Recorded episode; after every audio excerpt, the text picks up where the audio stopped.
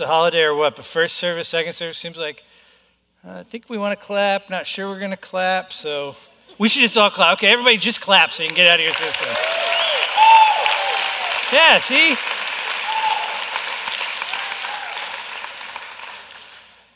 You know, sometimes I think um, we were doing that last song, and you know, I don't know if you guys first of all know that Norflet wrote that song, which is pretty amazing to me every time we sing it. So,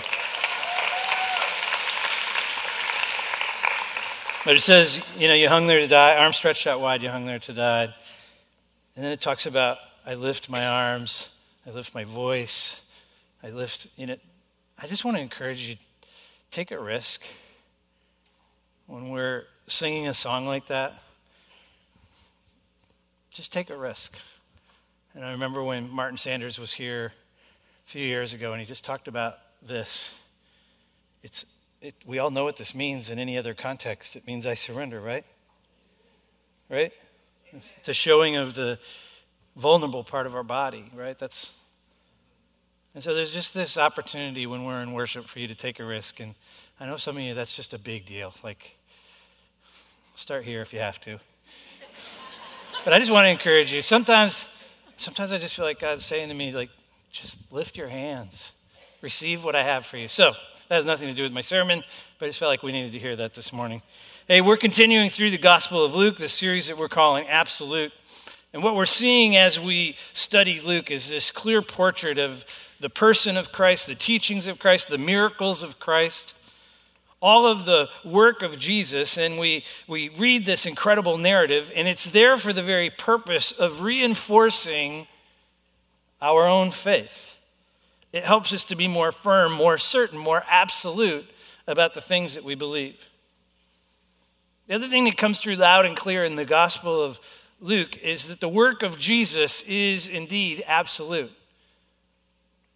The Bible tells us if the Son sets you free, you're free Indeed, there is this assurance that we can have of freedom and of, of healing.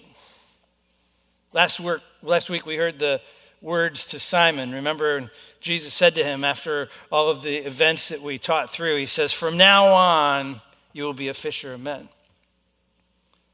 And the point that came out of that was that when you have an encounter with the living God, everything changes. That there is a, from now on that takes place. And sometimes we think that's a once and done thing. We said that prayer, you know, that salvation prayer. We did what we had to do. Now we're saved and everything changed. And that's a great thing. It's a good thing. But I would tell you that is a daily thing. That you need to encounter the living God in your life more and more and more. And every time you encounter Him, some of you have had a profound encounter already this morning. And everything is different going forward. We pray every Sunday that you would come to church, that you would interact with the living God, and you would leave different than you came. From now on, you would be absolutely different. So grab your Bibles, turn to Luke chapter 5. Luke chapter 5, we're working our way through the gospel. As you look for that, I want to take you back a few weeks when Norflet preached in, in a section of chapter 4 when when Jesus is in the temple in Nazareth and he takes the scrolls from Isaiah and he reads from Isaiah 61. And what he's really doing is he's, he's proclaiming his own mission statement. And he says these words He says, The Spirit of the Lord is upon me because he's anointed me to proclaim the good news to the poor. He has sent me to proclaim liberty or freedom to the captives, to recover sight for the blind, to set at liberty those who are oppressed, to proclaim the year of the Lord's favor. From that moment on, in the Gospel of Luke, what we have is this detailed eyewitness account of Jesus living into that very mission statement. This is the story of Jesus setting the captives free. Right? So that's what we're, we're reading through.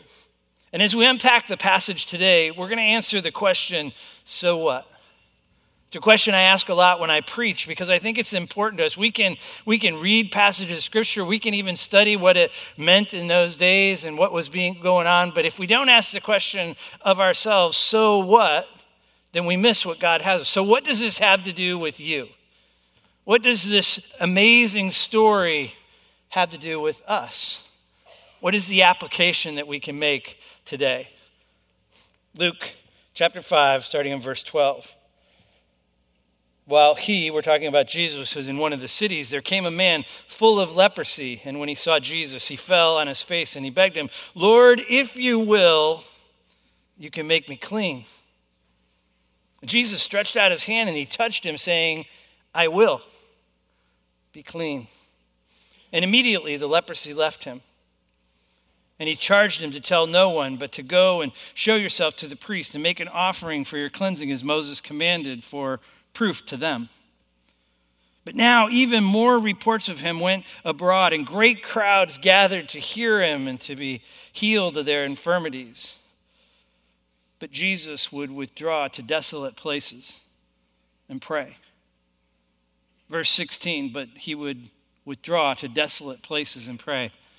There is a picture here that Luke is trying to give us a contrast. In the absolute biggest part of Jesus' ministry when the crowds were coming, when his time was being taken away from him by all of the people who are clamoring to see him, when he is having what we would deem ministry success, Jesus goes to desolate places to pray. It's a reminder for all of us that when God is doing his best work in your lives, you better carve out time to go to desolate places and pray. Don't let the busyness, especially the busyness of ministry, doing God's work keep you from connecting with God and having prayer front and center in everything that you do. That's why it's so important at Grace we have a culture of prayer. So, with that, if you'd bow your heads, let me just pray for this morning. Heavenly Father, we are here in your church. We stand in your presence. You are here. You are moving in the hearts of our people. But I ask that the Word of God would be our rule. I ask that the Spirit of God would be our teacher. Lord, I ask that we would be concerned for your glory, that we would want nothing more than, than your glory to go forth from this place, that people would come to know you. Lord, I pray that we would have an encounter with the living God and that each one of us would leave different than we came. And ask all this in the name of Jesus. Amen.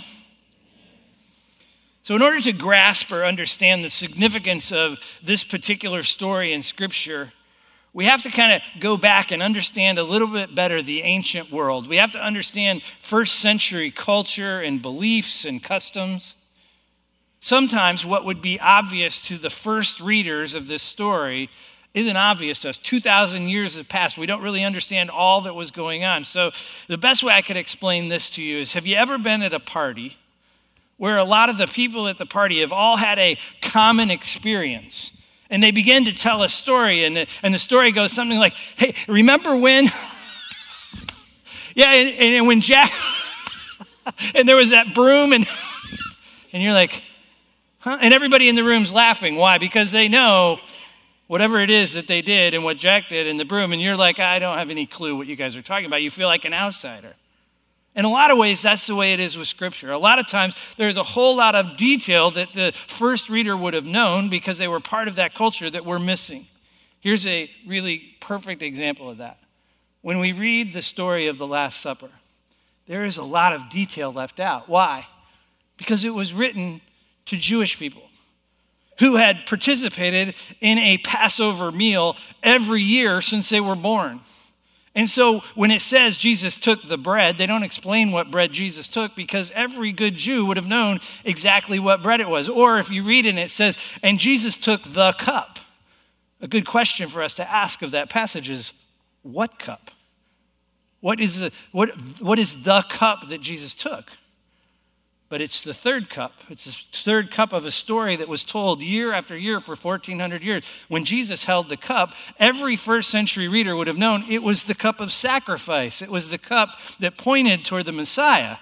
Now, how much more profound is it when Jesus is holding that cup and he says, This is my blood shed for you? We miss all that because we don't have the understanding of the customs, understanding of what's going on. That's the good work we do in, in good Bible translation and teaching, is trying to bring that to the table. So here we have a story.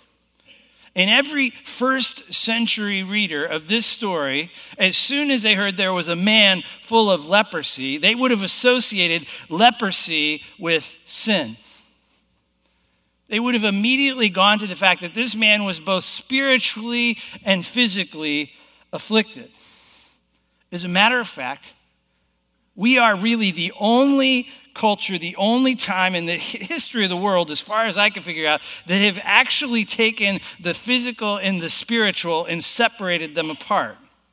The truth of the matter is, your physical well being and your spiritual well being are intricately connected. But we've done this good work or bad work, depending on your perspective, of separating the two apart. And so when we read Isaiah 61, there is a debate among Christians. Was Jesus talking about physical healing? Right? I read Isaiah 61 before we started. I've come to set the captives free, to give sight to the blind, to heal. Was he talking physical or was he talking spiritual?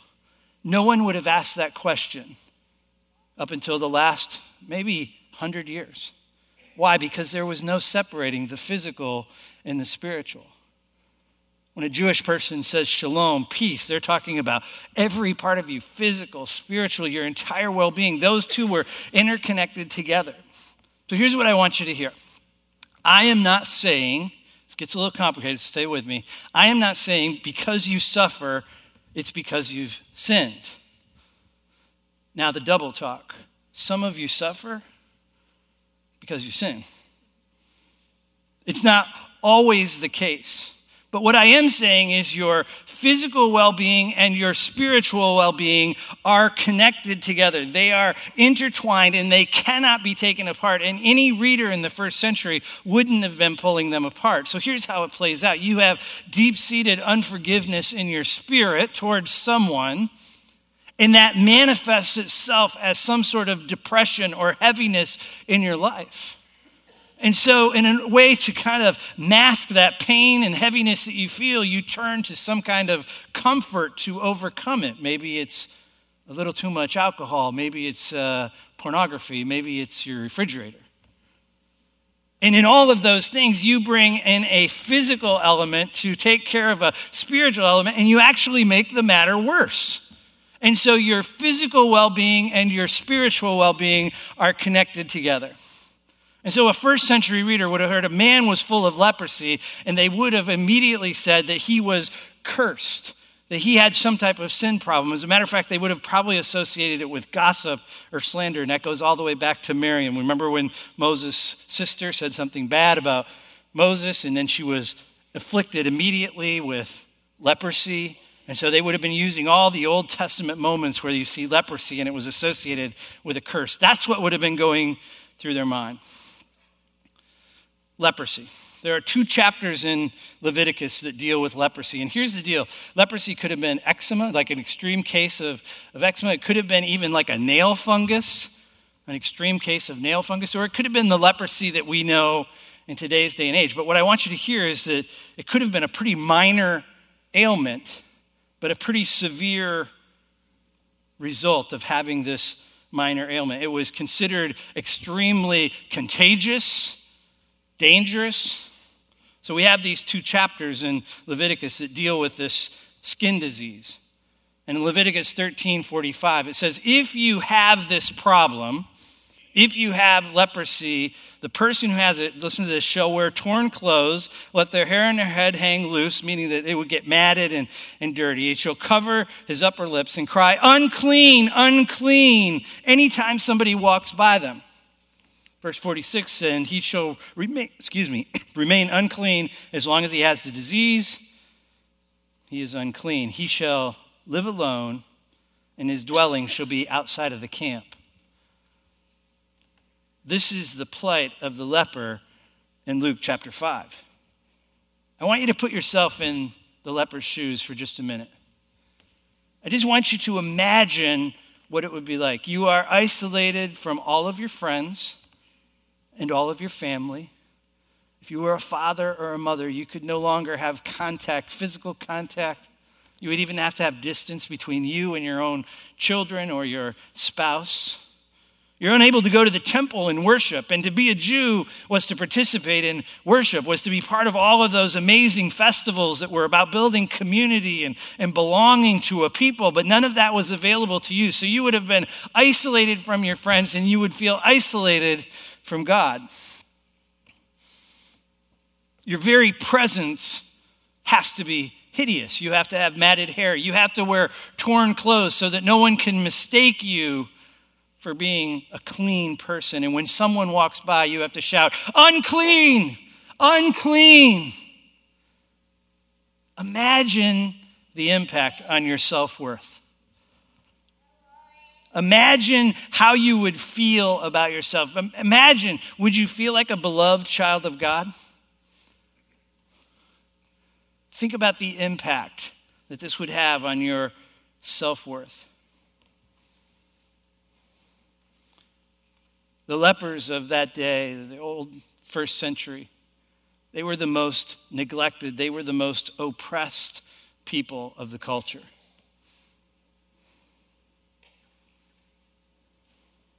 So, what happens in the story of Luke is really scandalous. Look at what it says in verse 12. It says, While Jesus was in one of the cities, there came to a man full of leprosy. And when he saw Jesus, he fell on his face and he begged him, Lord, if you will, you can make me clean. The leper is desperate. He is willing to risk everything to stand before Jesus. We don't hear him yelling, unclean, unclean. We see him entering into the crowds that must have been around. Here, I can tell you, when this happened, the people would have gasped. What is he doing? Doesn't he know that he's not supposed to approach a, a holy man, let alone come this close to us? And he hasn't yelled, unclean, unclean. No, he comes to Jesus and he kneels before him and he says, Lord, if you will, you can make me clean. This is a powerful statement of faith. You, Jesus, have all the power to make me clean. You, Jesus, are capable, if you are willing, you are capable of making me clean. The question is was he asking to be physically clean or spiritually clean? both because he would have no paradigm for separating the two. He would not have any ability, just the way the culture was, to separate the two. When he says, You can make me clean, he means physically clean, spiritually clean. Jesus, you are the only one who can make me whole again. It's an incredible moment of bravery. He could have been punished severely for putting people at risk. And what if Jesus said no? It takes a lot of risk to ask for something that you know, if the answer is no, is going to be heartbreakingly disappointing. Sometimes we don't ask because we're afraid the answer will be no. But he's desperate to be clean, he's desperate to be restored, and he comes to Jesus. And Jesus' response is just as scandalous as a leper. Look at verse 13. It says, And Jesus stretched out his hand and he touched him. At that moment, everybody would have gasped again, What is he doing? He just touched a leper. It says the man was full of leprosy. You know that what that means? It means it wasn't nail fungus. He was probably hideous looking, full of leprosy. It covered him. You would have been able to see his affliction physically. And by law, when Jesus touched him, then Jesus was then unclean. Now, he wasn't unclean, but that's what everybody would have thought. What is he doing? He just touched a leper. Put yourself in the shoes of the leper again. He would have pretty much given up any hope of ever being physically touched again. But Jesus reaches out in a show of mercy, in a show of compassion, in a show of, of this incredible love. He touches the leper and he says to him, I will be clean. And it says, and immediately the leprosy left him this is a good place for you to clap.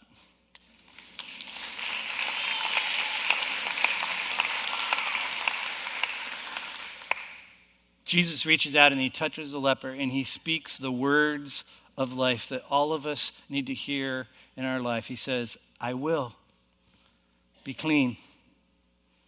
The leper gets more than he bargained for. He gets a physical and a spiritual healing, total cleansing because that's what Jesus does. That's who Jesus is. So then Jesus instructs him. He says, Look, don't tell anyone Go present yourself to the priest, bring an offering. Why does he do that? Because that's the law. Because until he stands before the priest and the priest examines him, he's still unclean.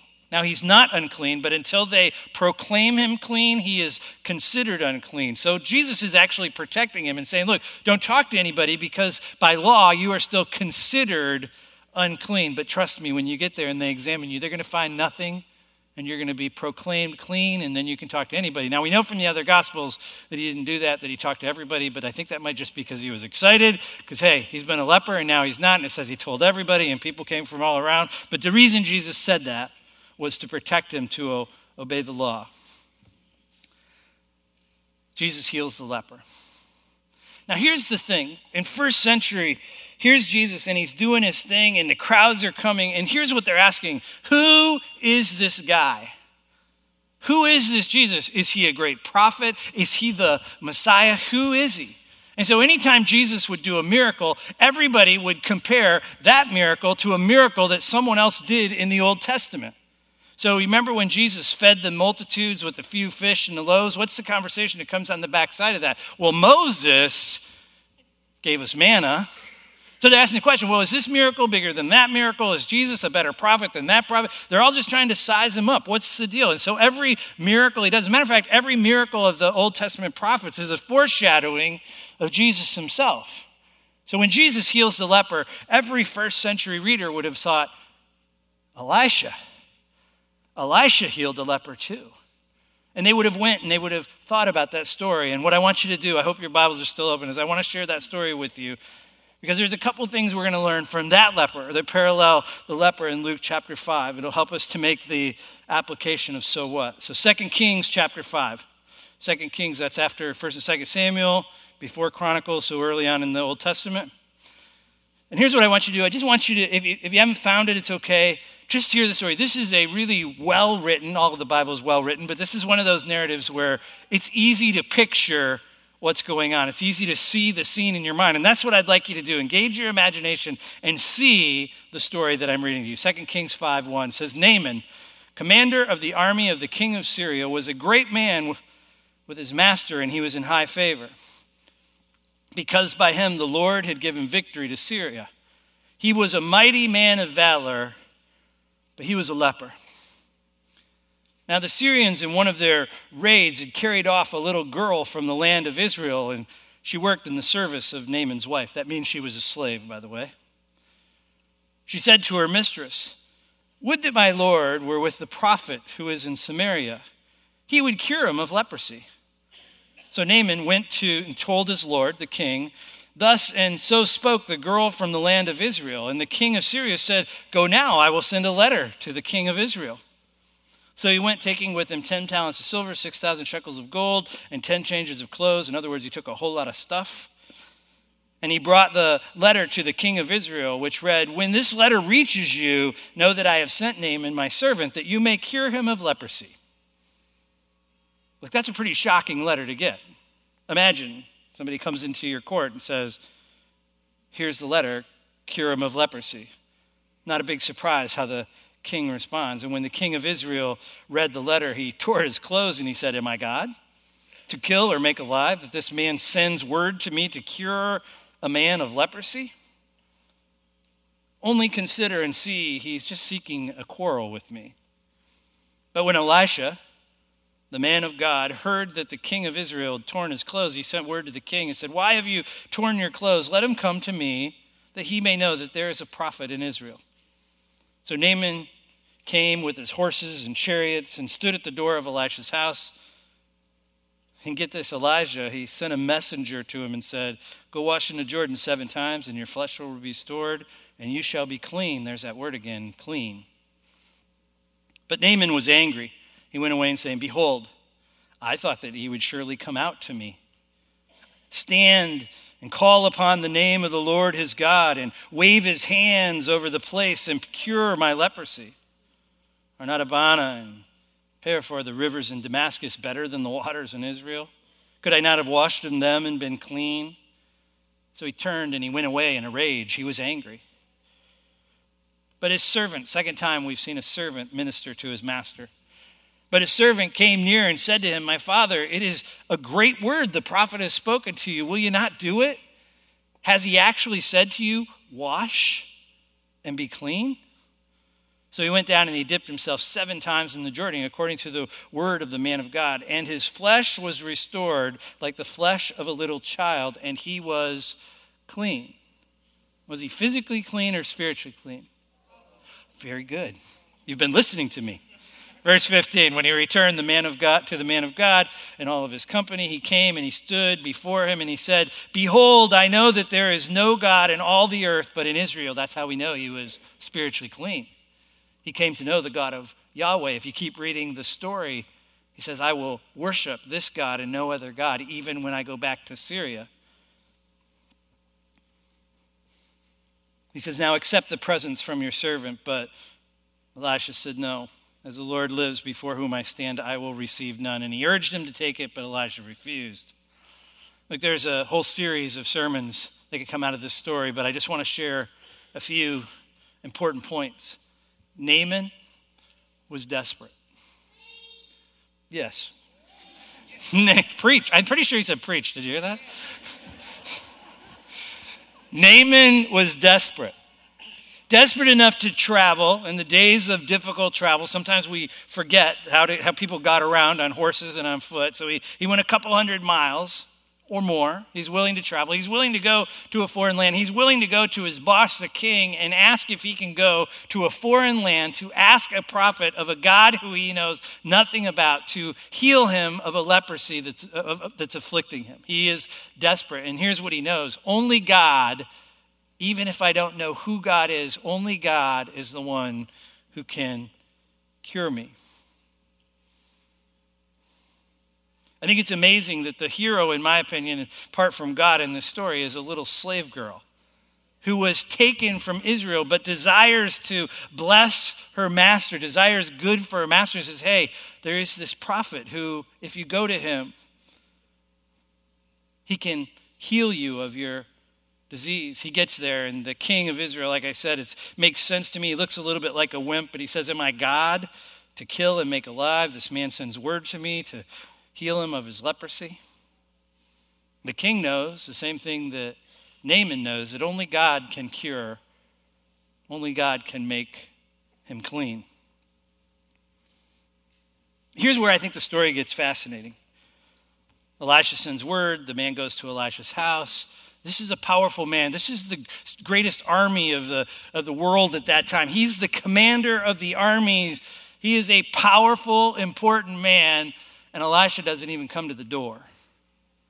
He sends one of his messengers out to him. Says, just go down to the Jordan and wash seven times. And Naaman is incensed. His pride gets the best of him.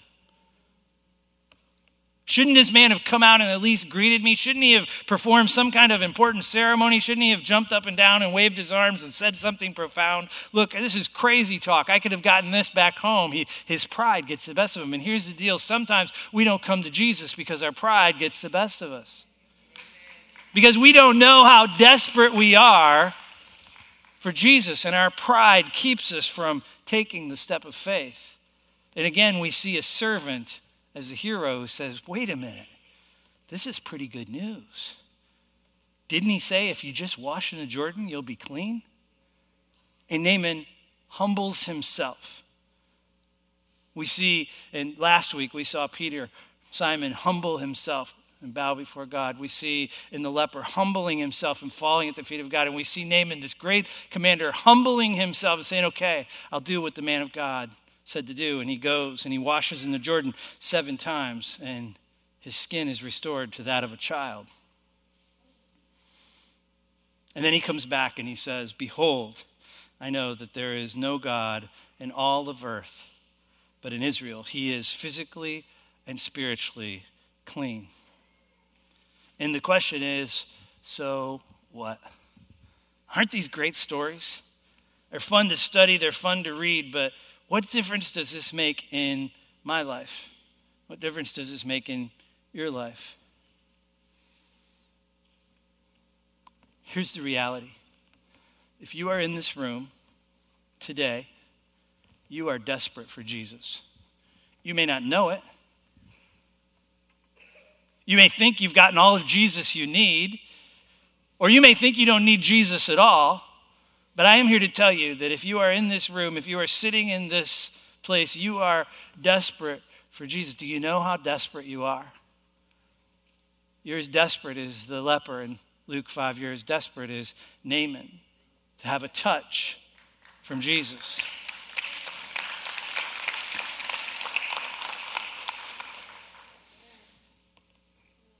The powerful words that the leper in Luke 5 speaks is Lord, if you will, you can make me clean.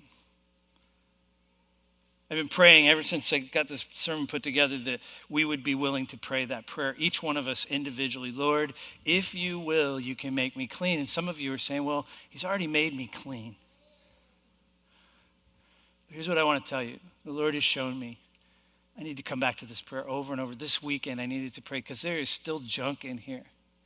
There is still stuff that I do that I wish I didn't do. There are thoughts that I have that I wish I didn't have. There are things that I cling to that I wish I could let go of. And Jesus is saying, just come to me. Just say, Lord, if you will, you can make me clean. And this is what I think we all need to hear the Spirit of God whisper in our ear I will be clean. I will be clean. So here's what we're going to do Mel's going to come up here and she's just going to sing over us.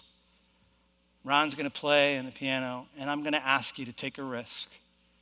I'm going to ask you to come down here and kneel before the Father, the way the leper in Luke kneeled before Jesus. And I just want you to pray, Lord, if you will, you can make me clean.